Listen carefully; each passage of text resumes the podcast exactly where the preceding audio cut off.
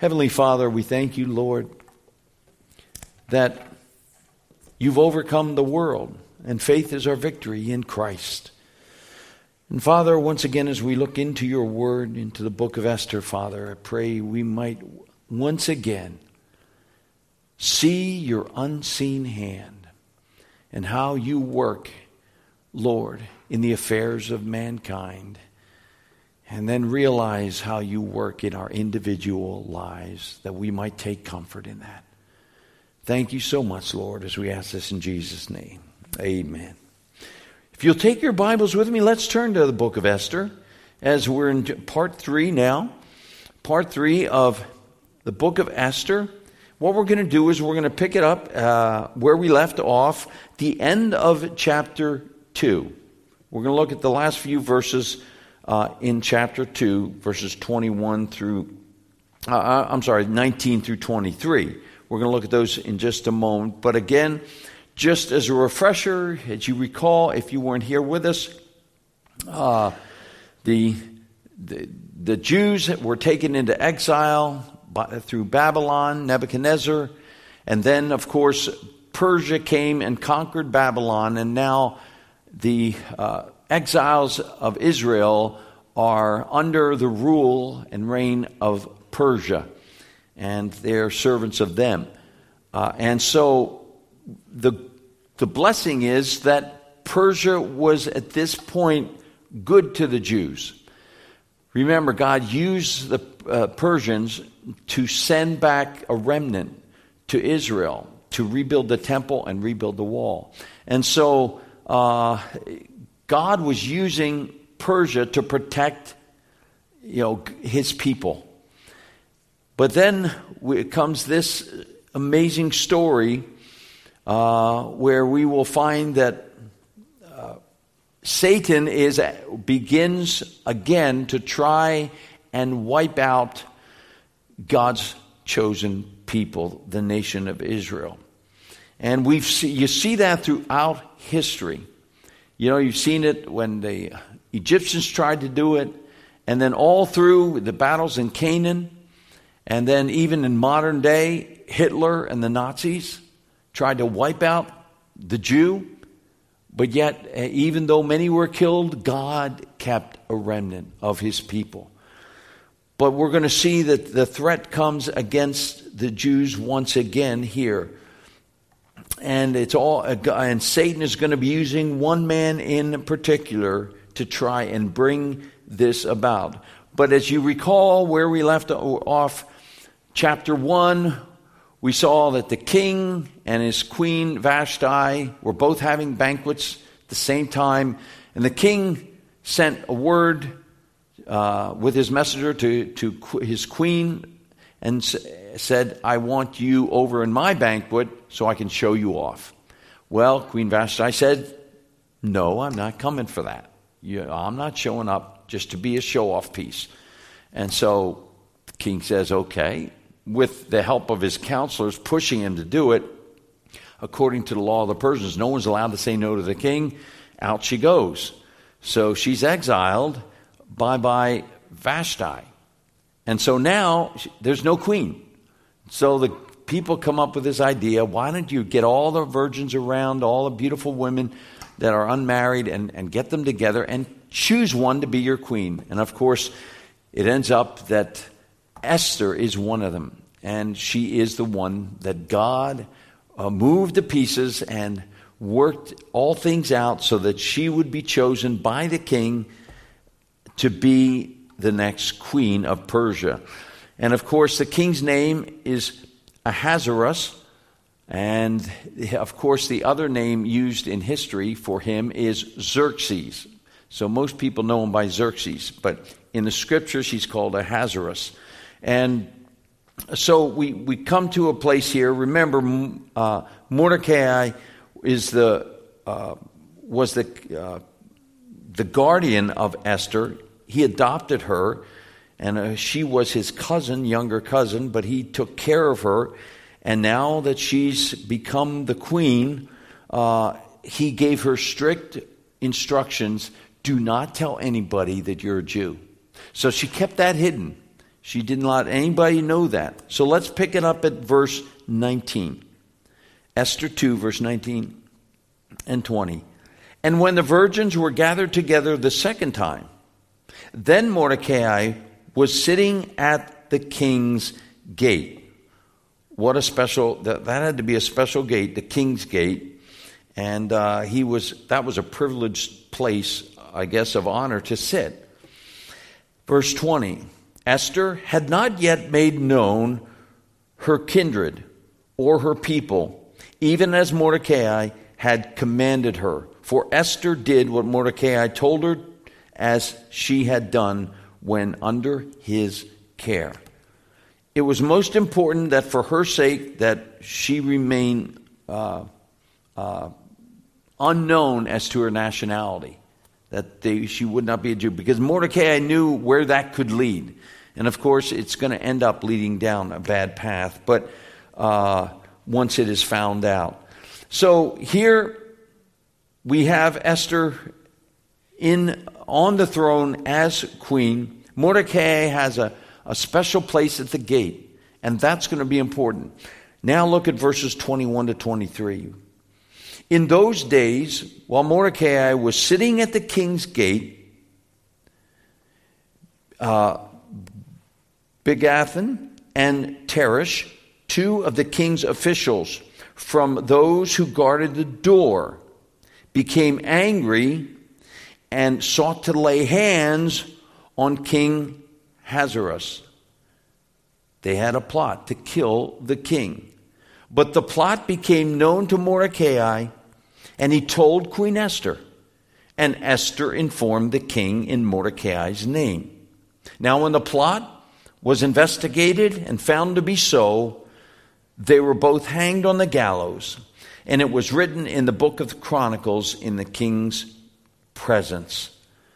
So here is a little story tucked away, but I find something wonderful in these few verses, in this little story. You know, it's, it's just mentioned this one time, and then you go on with the story of Esther. But, but here you, we find Mordecai was sitting at a gate, the exact place where he would have the opportunity to hear two of the uh, king's officials who guarded the door. So it was, was within earshot of Mordecai. And he overheard them talking about the plot to kill the king. He hears it, and what does he do? He goes to Esther and says, Esther, you got to tell the king that Someone's trying to, these two guys are trying to kill him. And of course, it saves the king's life. And so uh, these men are found out and they are hung.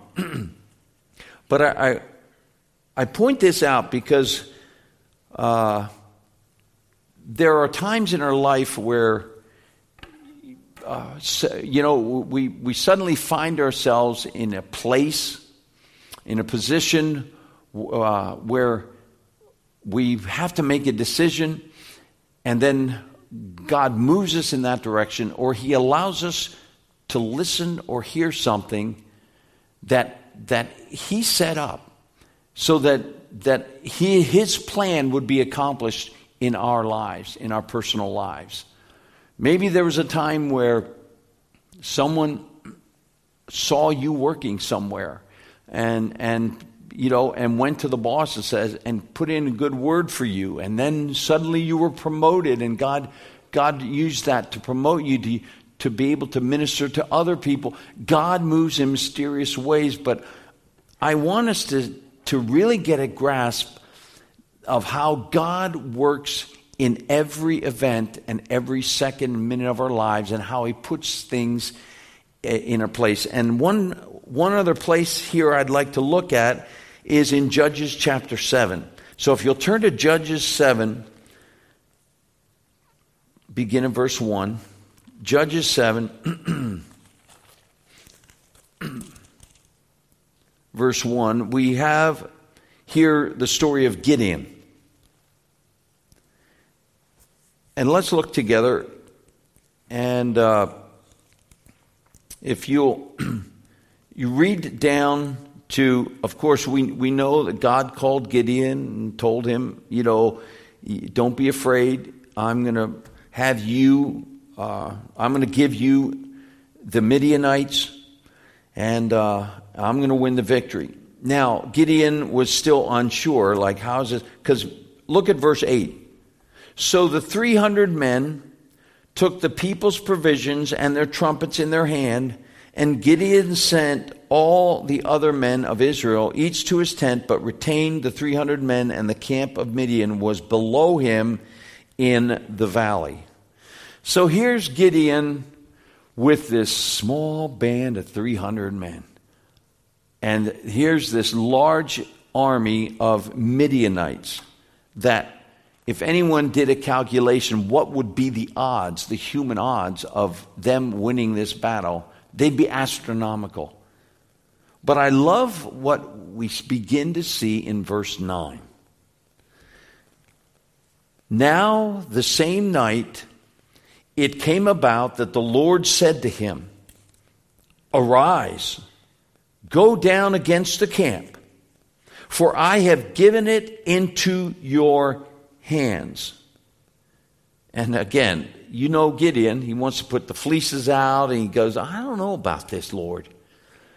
Verse 10 God says, But if you are afraid to go down, go with Purah, your servant, down to the camp. And you will hear what they say, and afterward your hands will be strengthened that you may go down against the camp. So he went down with Purah, his servant down to the outpost of the army that was in the camp. Now, notice here, God is setting this up. God has it all worked out. He knows the fears Gideon has. And he wants to calm those fears and give him courage. And so he says, If you're still afraid, Gideon, I want you to hear something. And so he says, Take your servant and go down to the tents, down, down to the camp. So just try and think of, again, the odds of this happening naturally. Okay? So God sent, so he goes down. Verse 12. Now the Midianites and the Amalekites and all the sons of the east were lying in the valley as numerous as locusts, and their camels were without number, as numerous as the sand on the seashore. No wonder Gideon was, was scared in heart and uncertain about this. Verse 13 When Gideon came, behold, a man was relating a dream to his friend. And he said, Behold, I had a dream a loaf of barley bread was tumbling into the camp of Midian, and it came to the tent and it struck it so that it fell, and turned it upside down so that the tent lay flat. Verse 14 And his friend answered and said, This is nothing less than the sword of Gideon, the son of Joash, a man of Israel. God has given Midian and all the camp into his hand. Is that the most incredible thing when you think that God said, just go down there, I'm going to let you hear something? God had to get the right men in the right tent for Gideon and his servant to go right next to that tent to be able to listen in. And at the right moment, Gideon was there. This man would talk about the dream he had, and then the other soldier would interpret the dream and saying it's Gideon that's going to come down and he's going to, he's going to wipe us out. It's absolutely incredible. God put the words in the mouth of those men. He brought Gideon just to the place at the time where God wanted him to hear it so that, so that Gideon would take heart and he would gain confidence and, and again, trust the Lord, believing the battle would be won. And look what he does next then. there in uh, verse 15. And it came about when Gideon heard the account of the dream and its interpretation that he what? Do you see that? He bowed down in worship. He bowed down and worshiped. He returned to the camp of Israel and said to the, his men, Arise, for the Lord has given the camp of Midian into your hands. He comes back with such confidence because, but here he is, the, the astronomical odds of him being able to overhear something of about a dream and that it would, it would refer to him as being a victor. What does he do when he, he hears it all? He falls down right there in the middle of the night, right next to that tent. He doesn't do anything else, but the first thing he does is he worships the Lord. And, and the Lord needs to teach me this that He works in every detail of my life.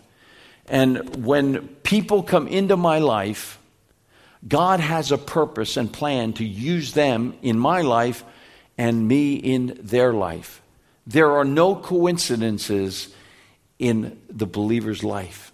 And God uses unbelievers without their knowledge. He uses them over and over again to bring about His, uh, his plan, His purpose for His glory. And so, those times when you, you may think that uh, it's trivial, the, the events in your life, they haven't been. They haven't been. God brought you all the way in every circumstance. He has orchestrated. He has orchestrated so that, that he, uh, he can uh, encourage your heart and my heart in our walk of faith. Knowing that, Lord, okay, you have a purpose. I don't understand. And I may hear something that will benefit someone else, and I go tell them. And it's much like Mordecai I did. What did he do? He told the king, he told Esther, and Esther told the king, and the plot was solved. Uh, plot, plot was uh, of assassination was taken care of uh, because God still wanted this king on the throne. You see, God intervened there too. God wanted to make sure that this king would find out this, the, this, the plot so that he would not die. God is orchestrating in the nations and in our own individual lives. So turn back with me. I wanted you to see that it's got to, it has to encourage our hearts. Go back to Esther, if you would, with me, and uh, look at chapter 3. Let's pick it up at chapter 3, verse 1. After these events, King Ahasuerus promoted Haman, the daughter of Hammedatha, the Agagite, and advanced him and established his authority over all the princes who were with him. So suddenly we have a new character on the scene. His name is Haman. Who is he? He's an Agagite. Do you see that? Agagite. Now, what's the big deal? Why would that be in there that he is an Agagite and not a, a Persian? Well, because of the background of the Agagites, it's interesting when you, when you look back. He was an Agagite. Agag, where the Ag- Agagites came from, Agag was an Amalekite. Remember the, the Amalekites, that name? They were a hated enemy of Israel in the land of Canaan. After Israel got through the Red Sea, they went to Mount Sinai to receive the law. But in between those two places, the Red Sea and Mount Sinai, they were attacked by a group known as the Amalekites. And we read the story in Scripture. And this group was actually some descendants of Esau. Jacob's brother. And this is the scene, if you remember the story where uh, Joshua was fighting the Amalekites while Moses' hands were held up and his staff. That's the battle that against the Amalekites. And so the Amalekites, from gen, uh, you know, from generation to generation, were the, the arch enemy of the Jews. Now, later, when King Saul was over Israel, God wanted to punish the Amalekites. And so he wanted Saul to utterly destroy everything that belonged to the Amalekites and destroy especially the king, Agag. But Saul didn't do it, he didn't obey the Lord. And so, for that reason, there were still Agagites alive. And they were in, some of them were here in Persia, and one of them ended up as being uh, one of the uh, advisors to the king. So, this plays a part in the future of this story because why would Haman care about the Jews? It's because of his background, because he knows that when, once he hears the name Jew, he gets furious. And because that's his, uh, his family's arch enemy, they, they fought all those, those years and centuries. So, so here we come to this man Haman, okay? And he's given a position by the king, he's promoted. Verse 2 And all the king's servants who were at the king's gate bowed down and paid homage to Haman. For so the king had commanded concerning him. But Mordecai neither bowed down nor paid homage. So somehow Haman got on the good side of the king and he got a position where he actually got the king to give a commandment for people to bow down as if to worship him or bow down and give him, him honor.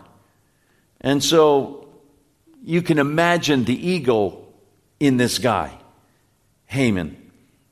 But there's one guy who wouldn't bow. Mordecai neither bowed down nor paid homage. Does that ring a bell? Someone who decided not to bow down? Yes, Shadrach, Meshach, and Abednego. They refused to bow down to the image. Well, this was similar to, to Mordecai. He was not going to bow down to this heathen man. And so, verse 3 Then the king's servants who were at the king's gate said to Mordecai, Why are you transgressing the king's command? Now, it was when they had spoken daily to him, and he would not listen to them that they told Haman to see whether Mordecai's reason would stand. For he had, for he had told them that he was a Jew. Now it comes out. Now it comes out. But notice Mordecai must have, must have made friends with some of the king's servants because they're trying to figure out, they spoke to him daily, daily saying, Come on, come on, go ahead, bow down to Haman. You know, why get in trouble over this? They're trying to help him. But finally, he wouldn't listen, he wouldn't listen. And so they told, finally told Haman. Verse 5 When Haman saw Mordecai neither bowed down nor paid homage to him, Haman was filled with rage. He knew he was a Jew, right? Agagite history, verse 6. But when he disdained to lay hands on Mordecai alone, for they had told him who the people of Mordecai were, therefore Haman sought to destroy all the Jews, the people of Mordecai, who were throughout the whole kingdom of Ahasuerus. So here he is. Here's the first Hitler in, in history when we see that the, this man has suddenly has this, is so enraged at this Jew, Mordecai, and how dare he not bow down to me, that he says, I'm going to destroy these people. He's a Jew? I know all about the Jews, and and I'm going to bring them down and destroy them. Now, who, who is working in Haman's heart and mind? Is it just Haman himself? No. We know that Satan is at work. For Satan is behind the idea of destroying God's chosen people. Because if Satan can get the Jews to be annihilated, guess what? No Messiah.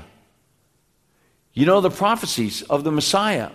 There would be none. God's promises would not be able to come true. There would be no Messiah, no someone who would come and crush the serpent's head. And so we see that that uh, Haman is being used by Satan. And so we go on then, uh, here, verse 7. In the first month, which is the month Nisan, in the twelfth year of Ahasuerus, Pur, that is the lot, was cast before Haman from day to day and from month to month until the twelfth month. That is the month Adar. The month Adar. So, what's this all about? He's saying, the, what does he do? He's casting lots. You see, Haman was casting lots to, uh, to discern a time when he could maneuver to get the Jews uh, to, to be hated by the king or get a law made against them that they would, they would be put to death he cast lots, which is like rolling dice. Turn with me to Proverbs 16:3 real quick. Proverbs 16:3. Proverbs 16:3. Uh, uh, first of all, it says, "Commit your works to the Lord." And your plans will be established. So that's what the believer should do. We should commit our works to the Lord and trust Him. Well, in ancient times, what they did many times is they would cast lots, and we, we saw even Israel do it, to cast lots to make decisions. And the understanding was that whatever the whatever lot came out, it's like picking straws or something like that, or, or you know, it, it, that decision, that many times a decision was made by how the dice rolled. And they had different ways of casting lots, not just by dice.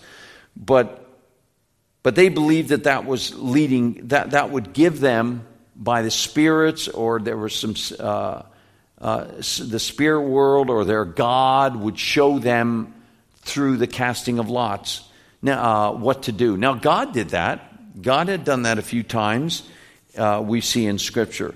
But now go over to verse 33. Drop down to verse 33 of Proverbs 16 concerning the rolling of dice, the cast of lot, the casting of lots. The lot is cast into the lap. So it doesn't matter who it is, right? So in other words, People try and use this to make decisions. The lot is cast into the lap, but it's every decision is where? From the Lord. Do you see that? From the Lord. Every decision is from the Lord. In other words, God's going to make that lot turn out the way God wants it to, to work for His ultimate purpose. Now, you don't take this verse and decide to go to Hollywood Casino and figure, okay, Lord, I guess I can cast light. You're going to make the decision. Okay, be good to me, Lord. You know, and towards anything like that. But we, it gives us an understanding, once again, this verse of the sovereignty of God. And this is what this, this whole book is all about the sovereignty of God, the hand of God that he determines even the casting of lots. And so he's going to determine things, even though Haman thinks he's in control and he's working behind the scenes to annihilate the Jews. God has other plans, and God's going to thwart the plan. So I just wanted you to see that because that's what uh, Haman is doing. So if you go back with me, and we're just going to do a few more verses to conclude here tonight. Verse 8. Then Haman said to King Ahasuerus, There is a certain people scattered and dispersed among the peoples in all the provinces, provinces of your kingdom. Their laws are different from those of all other people, and they do not observe the king's laws. So it is not in the king's interest to let them remain. So here, according to the casting of lots, he figured, well, this is the time. I'm going to go to the king, and then I'm going to tell him, you know, I'm going to say some things about the Jews, that they, there are a bunch of people here that are dispersed in the provinces, that their laws are different than yours. They don't listen to our laws. They do not observe, notice the key phrase, they do not observe the king's laws. Bang, ouch. That goes right to the heart of King Ahasuerus. Because now he's thinking, You mean there are people that are not obeying my laws? Verse 9 If it pleases, if it is pleasing to the king, let it be decreed that they be destroyed, and I will pay 10,000 talents of silver into the hands of those who carry on the king's business to put into the king's treasuries. Ooh, bribe, money. Yeah, that, that looks that sounds good to the king, doesn't it? That that kind of money. Oh my goodness. He's offering the king 10,000 talents of silver. Okay, we're talking about 750,000 pounds of silver. When when we if you look it up. Today this would amount to something around $220 million American money. So the king, he's offering the king this money for his treasury, saying, hey, go, go annihilate these, uh, these uh, lawbreakers. You know, and hey, not only that, but I, I'll put money in your bank. Well, that, that does it. And again, Satan is at work putting the idea in the mind of Haman, and he thinks he's going to get away with it all. Verse 10. Then the king took his signet ring from his hand and gave it to Haman, the son of Hammedatha, the Agagite.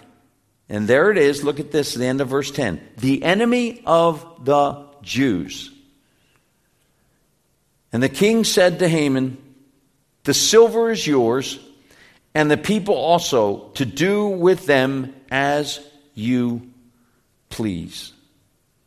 Then the king's scribes were summoned on the thirteenth day of the first month, and it was written just as Haman commanded to the king's satraps, to the governors who were over each province, and to the princes of each people, each province, according to the script, each people according to its language, being written in the name of King Ahasuerus and sealed with the king's signet ring. And letters were sent by couriers to all the king's provinces to destroy, to kill, to annihilate all the Jews, both young and old, women and children. Look at this. In one day. In one day. Talk about doing it, getting it over with. It was all commanded to be done in one day, the 13th day of the 12th month, which is the day of Adar, and to seize their possessions as plunder. A copy of the edict is to be issued as law in every province, uh, and it was published to all the peoples so that they should be ready for this day. The couriers went out, impelled by the king's command, while the decree was issued in Susa, the capital, and while the king and Haman sat down to drink the city of Susa was in confusion. You can imagine suddenly you see these posters up kill the Jews, kill the Jews. And there are many Jews in the capital of Susa. Mordecai is one of them. And suddenly the Jews are running for their life. and there's so much confusion. But as we as we close here tonight, I want us to take with us these wonderful truths. One that God is at work and going to perform his will in your life and my life in spite of what Satan is trying to do against you and against me as God's people. Satan wants to annihilate you as a Christian just like he did the Jews because you represent Christ and you're doing harm to the kingdom of Satan. And so he's going to try anything and everything. He'll use people, he'll bring some some quote Haman into your life to come after you, maybe to attack you, to accuse you some way, and suddenly you go, Where did that come from?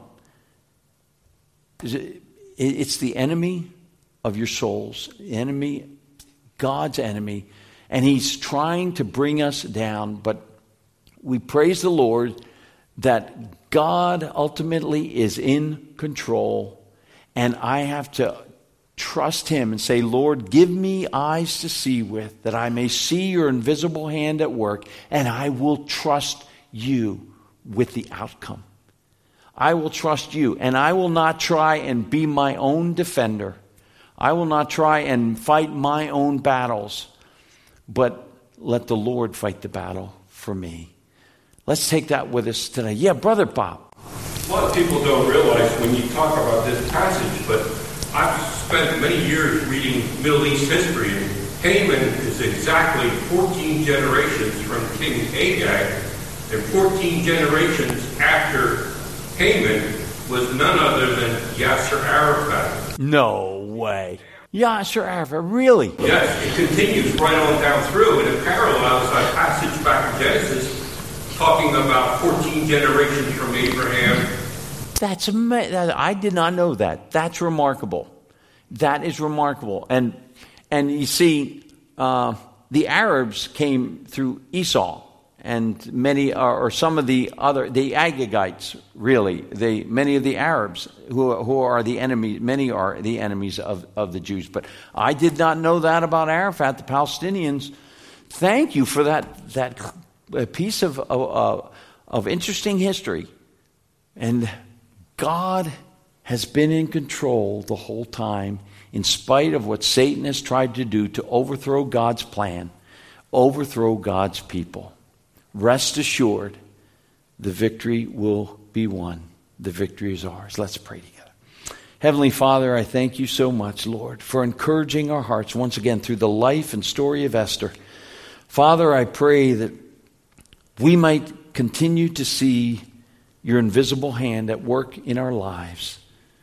And know that whatever Satan tries to do, Lord, if we are walking in your ways, walking in the center of your will, Lord, we know that though the battle may be fierce, and Father, we may, we may have to f- face persecution. Lord, we know that ultimately you will be glorified and you will bring us through it even if it means bringing us to glory. But how wonderful. The very end, Lord, you will show forth your glory in heaven as you present all the saints to your Son, the Lord Jesus Christ, as a bride. Thank you that we are part of that bride. Father, encourage us tonight, I pray. We ask in Jesus' name. Amen. Amen.